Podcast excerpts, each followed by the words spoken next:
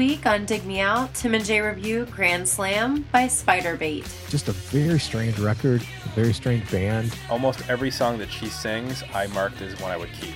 That's the kind of sound that it gets really grating and irritating. They knew what they were doing when they made this record. I'll just say that. Hello and welcome to another episode of Dig Me Out. I'm your host, Tim Minichi, and joining me, as always, Mr. Jason Ziak. Jay, we're on episode 149, getting close to the end of season three, and we have, for the first time in quite a while, a requested review. This one comes to us from. We Yeah, we. Uh, this one comes to us from uh, the great land down under Australia. I'm gonna I'm gonna make a mistake on, or I'm gonna make a mispronunciation on the last name here, so I apologize, Kim. It's Kim Bui, B U I, Bui. I'm not sure how to pronounce it. I should have emailed and said, Kim, how do you pronounce your name? Uh, but I didn't email him, and I apologize, Kim, for screwing that up. So, Kim suggested. nice work. Yeah, I know. I didn't do my due diligence, so I don't. That does not bode well. Um, Kim suggested a band from Australia called Spiderbait. Jay, were you like me, completely and totally unfamiliar with the band called Spiderbait? Yeah, completely. I kept wanting to say it spider bite. You know, Well- like in my head. Here's the thing: is that this band actually went through some names before landing on Spiderbait. Uh, one of them, I believe, was like Spider Baby or Spider Babies, um, but Spider Bite was not one of those names. So maybe that should have been suggested at some point. But nope, Spiderbait. And he suggested their album Grand Slam. So we're gonna get into Grand Slam after we do some history of the band. History of the band. So, Spiderbait formed in Finley, New South Wales, Australia in 1989 by bassist Janet English, singer and drummer Mark Maher, and or Maher or Mar, because it's like Bill Maher, uh, M A H E R, and then guitarist Damien Whitty. Uh, the following year, after forming, they moved to Melbourne and they signed to uh, Go Go Records and released a single the following year, 1991, and then an EP in 1992. They released their first album. Uh, I don't. This is going to be totally mispronounced. It's Shashavagavlavla. No, Sh- Shashavaglavla. it was released in 1993. Okay. Two years later, they signed to Polydor Records, and that year they released their second album, The Unfinished Span- Spanish Galleon of Finley Lake. It was in 1995. A year later, Ivy and the Big Apples, their third album was released. Three years later, we get Grand Slam, released in 1999. That is the album we're reviewing. Two years after that, their fifth album, The Flight of Wally Funk. Three years after that, Tonight All Right, released in 2004. And then the band, nine years since their last release, have reunited and are releasing uh, a new self titled album this November, uh, which you can uh, get on iTunes, I believe, if uh, you want to check it out. So, if, like Kim, you would like to suggest an album for us to review, please visit our request a review page at digmeoutpodcast.com. Quite often, when we get suggestions of a Australian origin, it's Mr. Gavin Reed who provides them to us, Jay. In this instance, Gavin chimed in in our Facebook feedback and gave us uh, his opinion on Spiderbait. So, what do you think Gavin had to say? Oh, jeez. I don't know. Uh, he probably likes some of it. Well, this is what he this is what he wrote. What a surprising selection. There was a period in the early 90s where I saw these guys on a regular basis. There was a huge pent-up demand for the unfinished Galleon and Ivy and the Big Apple albums. And I think they had a number 1 song in the JJJ Hottest 100. I think that's like the Billboard uh, for, for Australia, which is a big deal. But by the time this arrived, we'd all moved on, and I don't even really remember the songs on this. But the band can suffer from being a bit too jokey at times. Then he wrote, "Good luck." which when I hear that, I think of in uh, Taken when the uh, Albanian says to uh, Liam Neeson "Gulak" over the phone when he tells him that he would find him and he would kill him. So anyway, uh, Kim Yeah. also provided some feedback. He said, This is my surprising selection. Grand Slam is one of my favorites. It's a messy mishmash of genres that is a little bit poppy and just puts me in a good mood. I like the crisp, clean distortion, the production, and the happy, sad lyrics. Looking forward to hearing what you think. It might be something a little bit different. And that's a good uh, segue into us reviewing the album. So, Jay, Spiderbait, you and I both not familiar. Simple question: Is this one a grand slam for you, or did Spiderbait strike out? So this is a weird record. Um, it it jumps genres for sure. It also has varying production, um, and the format is interesting in that it's 17 songs, but none of which are more than you know three three minutes 20 seconds. Um, so it's kind of little appetizer sized songs on this record. It's almost like um, sometimes I feel like uh, somebody put the radio on in the 90s and is like just you know turning the dial left and right and picking different stations and you know sitting on them for a couple for a minute. For the most part, it's pop oriented. It's I think it's best or I enjoy it the most when um their simpler power pop side comes out and there's a couple times where they divert well the fur- farthest diversions from that would be like um there there's some songs on here that are like I guess they're like trip hop or something. I don't I don't know how you would describe them. They're kind of funky drum machine you Chemical know, deep- Brothers. yeah, deep Slim. bass, deep bass groove kind of things. Mm-hmm. Um, there's a couple, so there's there's several like that, but then there's a couple where they they do mix the two together, um, a little bit, um, to varying degrees of success. Um, but I kind of like, uh, you know, I, I got interested in the record about track three, the song Shazam. It has a very 70s uh, glam vibe, almost Mhm. like Slade or Bay City Rollers or T Rex or something like that. I put those names down too.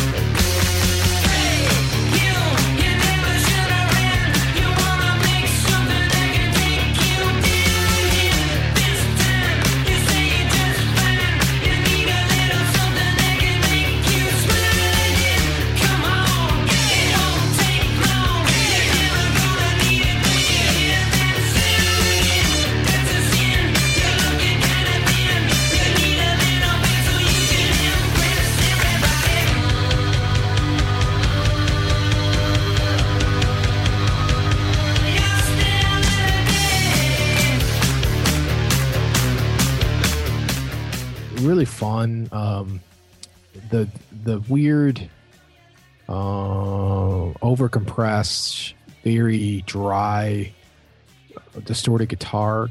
It kind of kind of works in a weird way. I mean, it's not a Mhm. sound that I would normally think I would like, but um, I think because they're so pop oriented, uh, it kind of comes off, and, and the vocal is very. It, well, the vocal varies on these on the rock songs. The vocal tends to be pretty pretty dry and, and pretty, you know, as well. So kind of it kind of works for me in a in a synthy synth rock kind of um, way. Uh, dinner time, plastic, you know, tracks three through through five, uh, probably when they're in there like, you know, pop rock, um, a little, bit of a Redd Kross thing going on from time to time. Um, when, when they're in that area, um, I got interested. Bessie's Last Journey, it, that's one of the tracks where it does get a little bit trippy. Um, kind of reminded me a little bit of Luscious, Luscious Jackson. Um, but it's still got a pr- pretty decent hook and it doesn't go so far off the rails like some of the other more experimental songs where, you know, it's still, you recognize the vocal and there's enough of the pop sensibilities there that it kind of holds holds together with with some of the other other aspects of the record.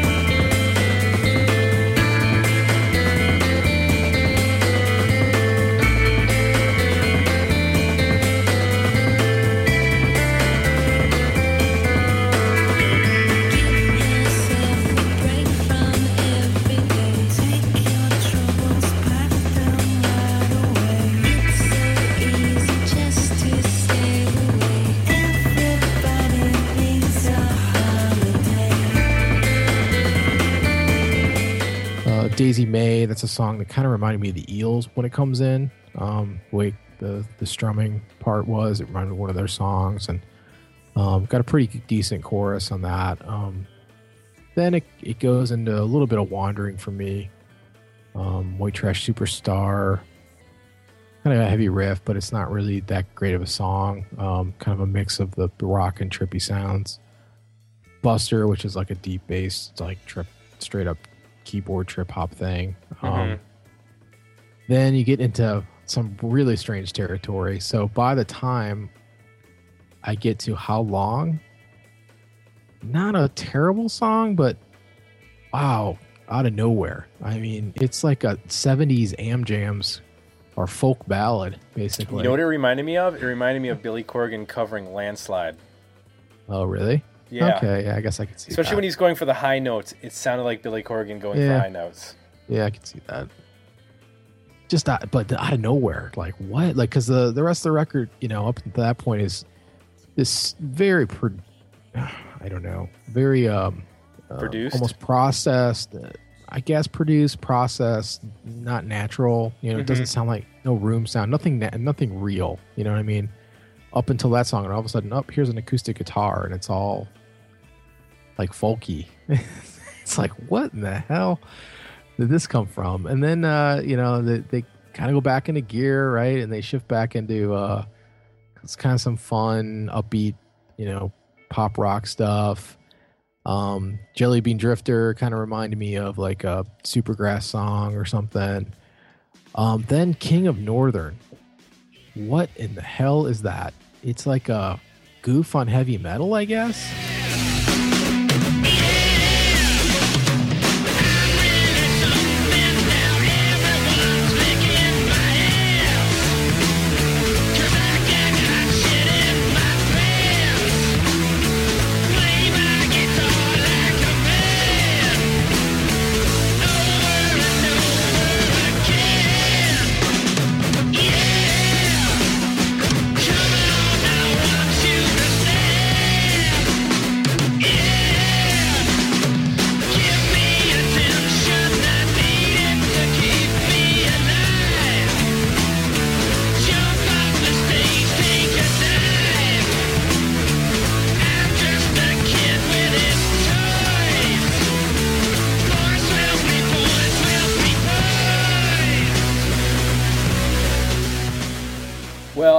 It's a goof because this band started out like a punk metal band. It's so weird. Um, well, I'll get to that in my. so weird. It's like, uh, I, I don't, I don't know. I, I read it as like, it kind of sounds like a parody of a Monster Magnet song or something. I, I don't know. It's just really strange. Like a heavy riff, and then he's like doing this real like gravelly vocal, or trying to do like a really guttural kind of gravelly vocal with it, and like almost Gene Simmons esque or something. Um, kind of making fun of i think a little I'll, I'll let you get in the lyrics but almost like making fun of like rock lyrics or something or macho machismo or something I, I don't know i don't know what's going on with that song and then uh acoustic instrumentals you know there's a some pop stuff. Uh, You know, the, the the end of the record trails off for me a little bit. Lickety Split's not bad because it's kind of got. It's probably the only song on the record that that really sounds like a band. Has a really good like kind of a garage bandy kind of energy to it. Um, it doesn't sound um, quite as mechanical as some of the other stuff does. Mhm. Um, so, just a very strange record, a very strange band. Um, felt a little bit like I was listening to, you know, all the demo tapes. Uh, you know, maybe somebody was like, um, you know, early twenties, late teenager, sort of all the demo tapes they made over the course of a year or two, like trying all different kinds of music and, you know, recording direct into their four track and you know, just playing around with different sounds and doing and trying to find themselves musically. Uh, at- at times, it kind of sounded like that to me. Other times, it just sounded like they were having fun. So it was kind of I, was really conflicted. You know what I mean? It, it made sense to me in moments, and then in other moments, it just sort of seemed like they were grasping. Um, I don't know. So wh- where did you come on on, on that spectrum? Well, I want to make a weird comparison to, with this record. So, everybody knows I'm a big Wilco fan, and their second album, Being There, it unofficially has this like vibe of being like a a walk through the history of rock and roll. There's a song that sounds like the Rolling Stones. There's a song that sounds like the Beach Boys. There's a song that sounds like um, the band. There's a song that sounds like you know. There's the Replacements. There's all these songs that sort of like take you through uh, this pantheon of rock artists, Beatles, so forth. I feel like this is almost a similar companion in the sense that a lot of these feel like takes on 90s music. Like you mentioned Luscious Jackson and the trip hop. And to me, Ultralight track 15 has a very Brit pop feel, especially when you get to about 2:30 in and they get to the chorus and it's super super Oasis sounding. Like his voice sounds like Liam Gallagher. Um, to me, that King of the Northern almost sounded like Corrosion of Conformity or something. Yeah, Like, yeah. And there's a, there's a lot of Supergrass on this record. A lot of Supergrass influence. A lot of Blur. Um, there's a a bit of American, like you said, like power pop uh, going on, and I feel like they were kind of like taking a run through. Let's try how let's see how many different genres and how many different sounds from the '90s we can incorporate into one record, and kind of unify it in a weird way using this very processed uh, production method. And there's also you mentioned about the lyrics on King of the Northern. Well, on on Glockenpop, um, there's references to. I mean, this was the album that followed up them having two very successful albums with hit singles on them. And on Glockenpop, they're sort of basically saying they're taking shots at bands that write the same record and the same songs over and over again. Basically, like we can keep make, writing the same songs if you want to just keep hearing the same songs. And I think that this is their attempt attempt to like break out of what they were doing before of writing sort of from what I've read, they started out as sort of like a punk metalish band, sort of like you know minute and a half long, kind of thrashy songs, and then kind of refine that into like a very sugary pop sound. So bringing in some of these like heavier sounds, I, I think is them sort of like getting back to basics, what they were doing. Um, I don't know. This it really worked for me. Yeah, there's a lot of nonsense going on with the with the instrumentals and the trip hop and the what have you, and you could pare this down to like nine or ten songs. Um, but I think you'd have an amazing nine or ten song record just of sheer energy and sort of focused pop songwriting. Um, I love Janet English's voice. It reminds me of the best parts of like uh, when I hear like a Sahara Night Hot Nights song. Um, or you know to go back to like 90s stuff like letters to cleo when that band was working or Veruca salt or you know she just has like a really perfect pop female vocal she's able to you know craft some pretty good melodies to go along with it um, It's really high. yeah. And that works really well when she's singing over a mid-ranged, you know, super distorted but it's like distorted but clean because there's no because it's so processed. Yeah. Uh, that works with her vocal. they um, they do they do pull that off, which is not easy to do. No, not at all. It's usually like that's the kind of sound that it gets really grating and irritating after you know not very long. And it's also the hard. It's very hard to emote anything. You know, with that sound, it's just so unnatural sounding. that, Metallic. you know, yeah, it just doesn't come off. It doesn't emote anything, but somehow I don't know how, but they're able to kind of pull that off. It's uh, it's odd in that way. And I, I don't think that this record is meant to be, you know, dissected or digested other than being a pop record with some winks and nods here and there. Um, I- think it's mostly, you know, kind of light overall in terms of its lyrical approach and whatnot. But I think they have a really good grasp of genre and in an odd way. I mean, the fact that there's a song, the fact that you have Glockenpop, King of the Northern, and Lost in Adelaide all on the same album.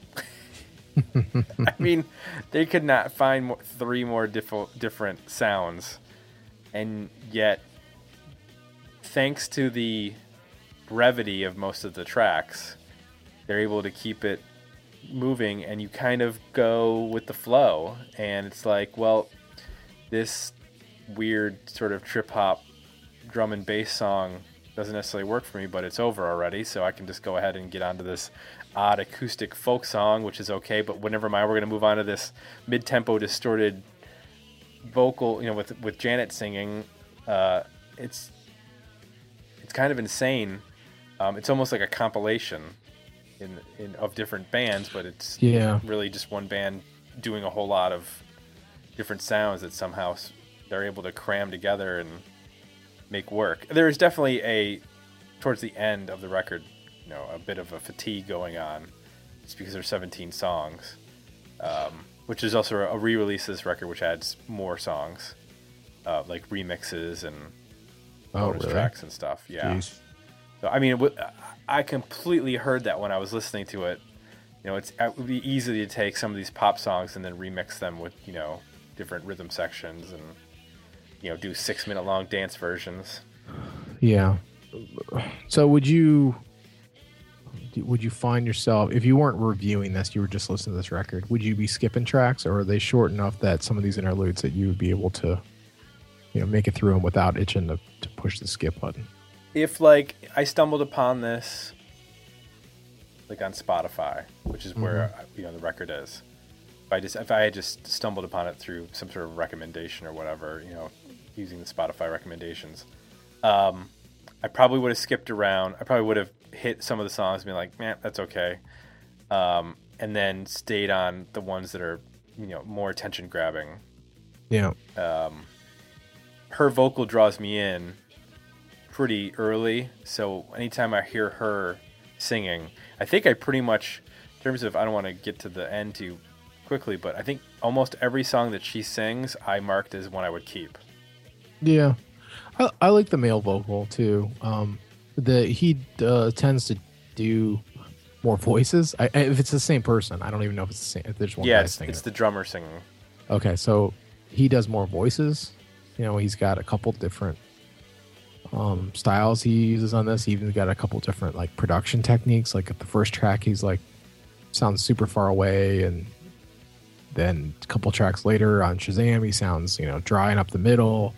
And then later on, he does and, and fairly high. Like he can get his voice almost as high as hers, or you know, not quite that high, but in that range. And then he does the King of the Northern, and he's like singing like Gene Simmons or Corrosion of Conformity or something.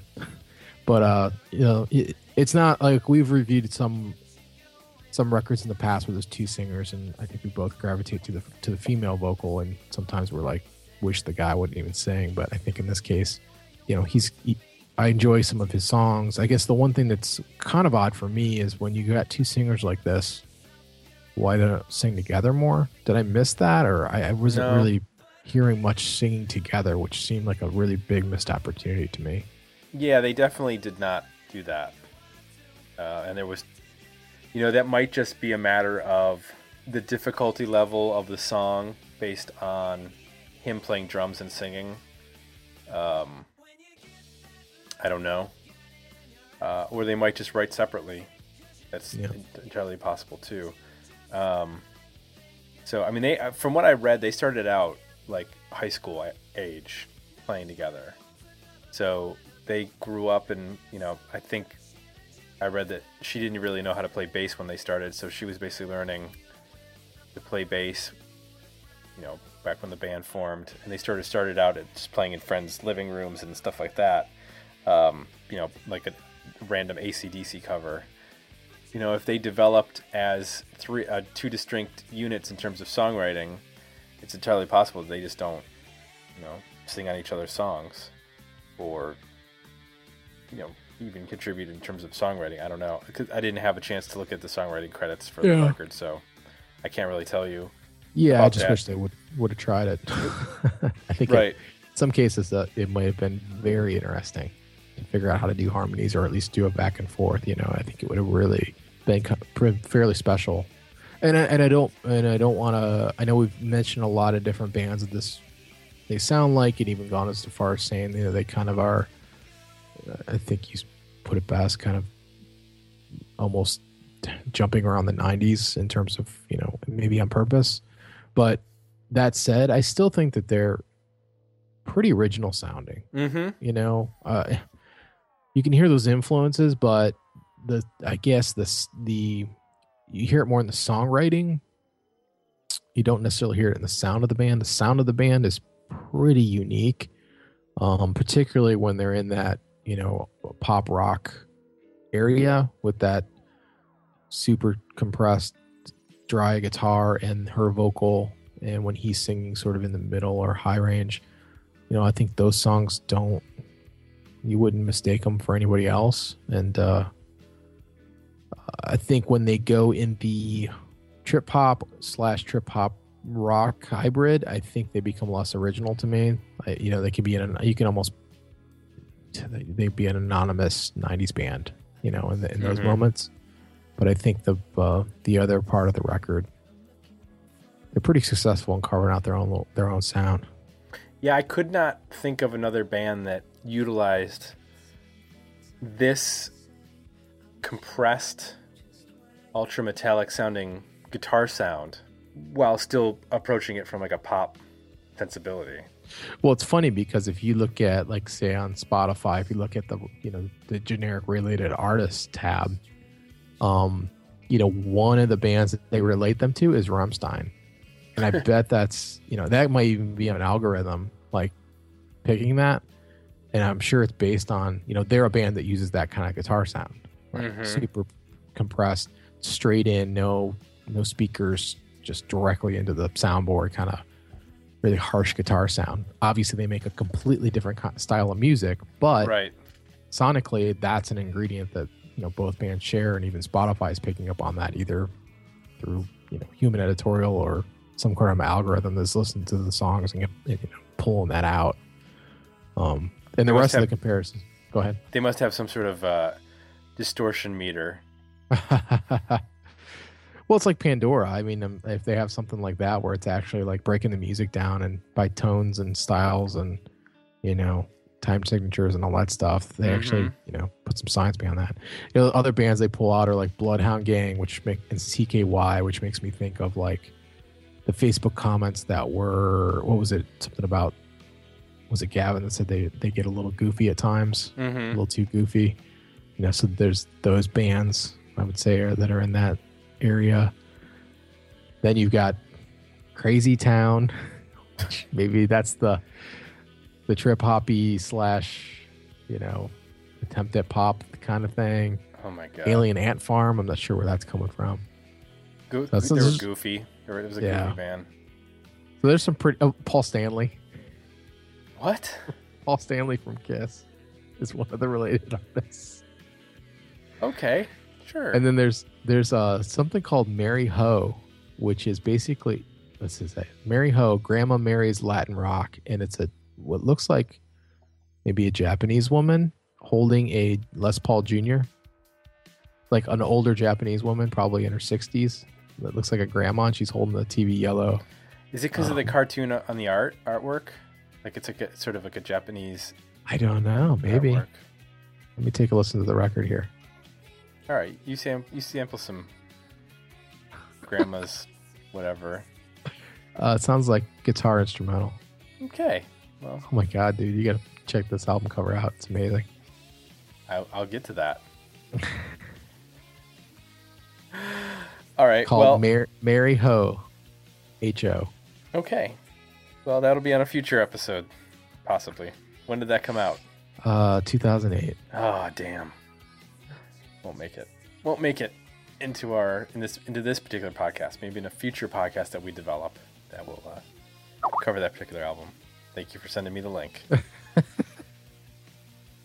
That's Sure, what that problem. that's what that Skype sound was. It was Jay sending me the link for Spotify. So Jay, let's get into the nitty gritty. Let's get into the album wrap up and worthy album, better EP, decent single. What's your rating? Well, well, well. Let me pull up to the sidewalk and take a look. Whoa, I got one, two, three, four, five, six, seven, eight. So I got eight songs highlighted here as, as being ones I like. You could throw maybe one or two others in there and, and have a full record.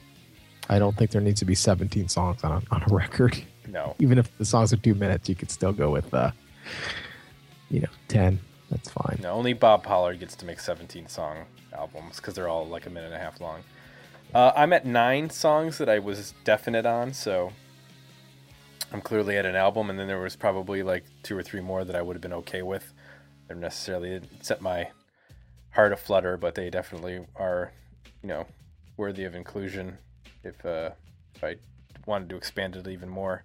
So was this is a uh, this is a keeper for both of us. This might shock some people because you know it's it's a genre hopping, overly produced, overly compressed, uh, you know, metallic sounding guitar, odd pop uh, with some trip hop elements. And, Yeah. but it, you know what they they knew what they were doing when they made this record. I'll just say that. Like they made they s- clearly set out to make a particular document, and it, it works.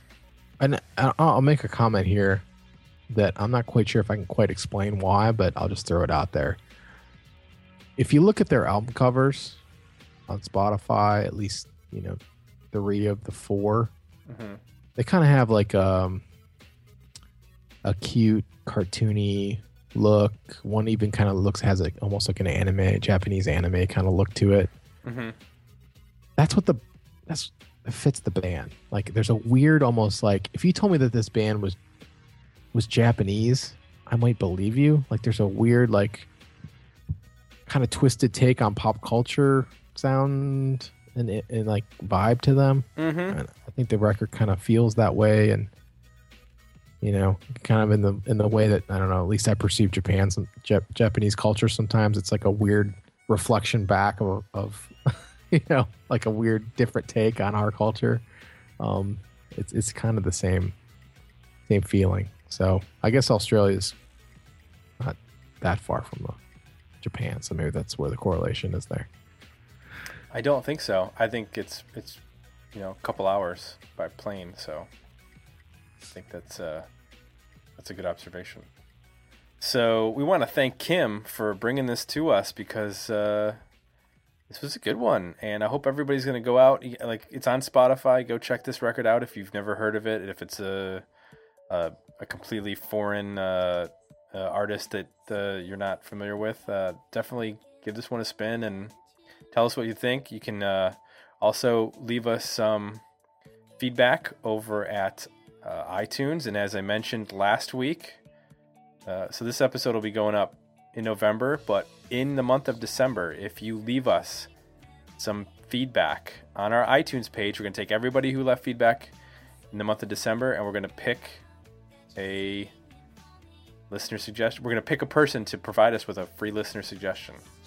So you don't have to you don't have to hit our donation for that one. So, and of course we'll put that on the website for people who don't know. yeah, that's it. Thanks, Kim, for making these su- making this suggestion. Spiderbait Grand Slam, thumbs up, worthy album for both of us. And uh, that's it. That's a wrap on this episode. We'll be back next week with another episode of Dig Me Out. Everyone singing a song. And think of the cash you can make when they all sing along. Join the conversation about this episode at digmeoutpodcast.com, where you can find links to our Facebook page and Twitter feed, as well as links to our request a review and merchandise pages. Cause